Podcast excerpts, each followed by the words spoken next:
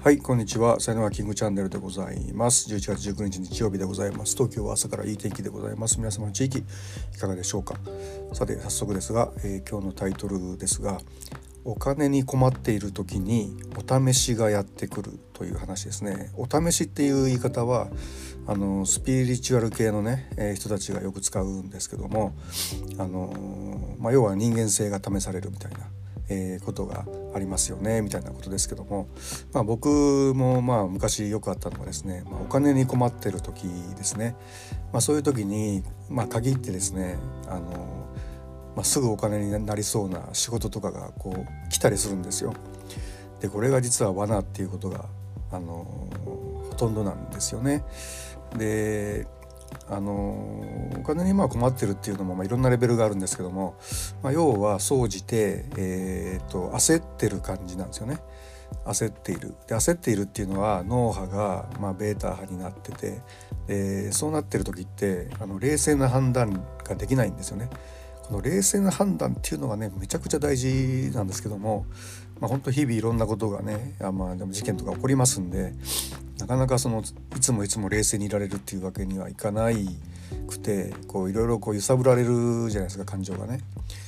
だけどそこをあのいかにその冷静に保てるかっていうことがものすごく大事でそこがもう人生の修行の一番大事なとこなんではないかなって思うぐらいなんですが、まあ、話を戻してですね、えーまあ、大体そのそういうこう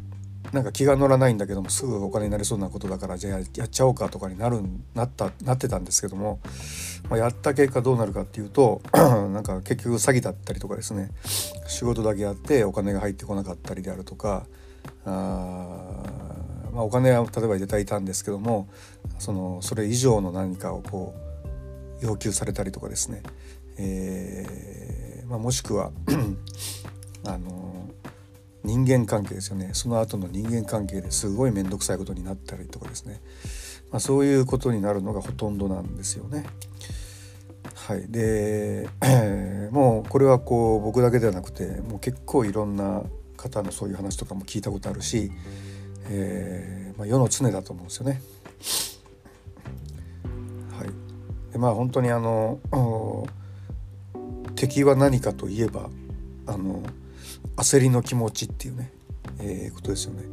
こう 焦ったまま何か判断すると大体そうやってこう間違える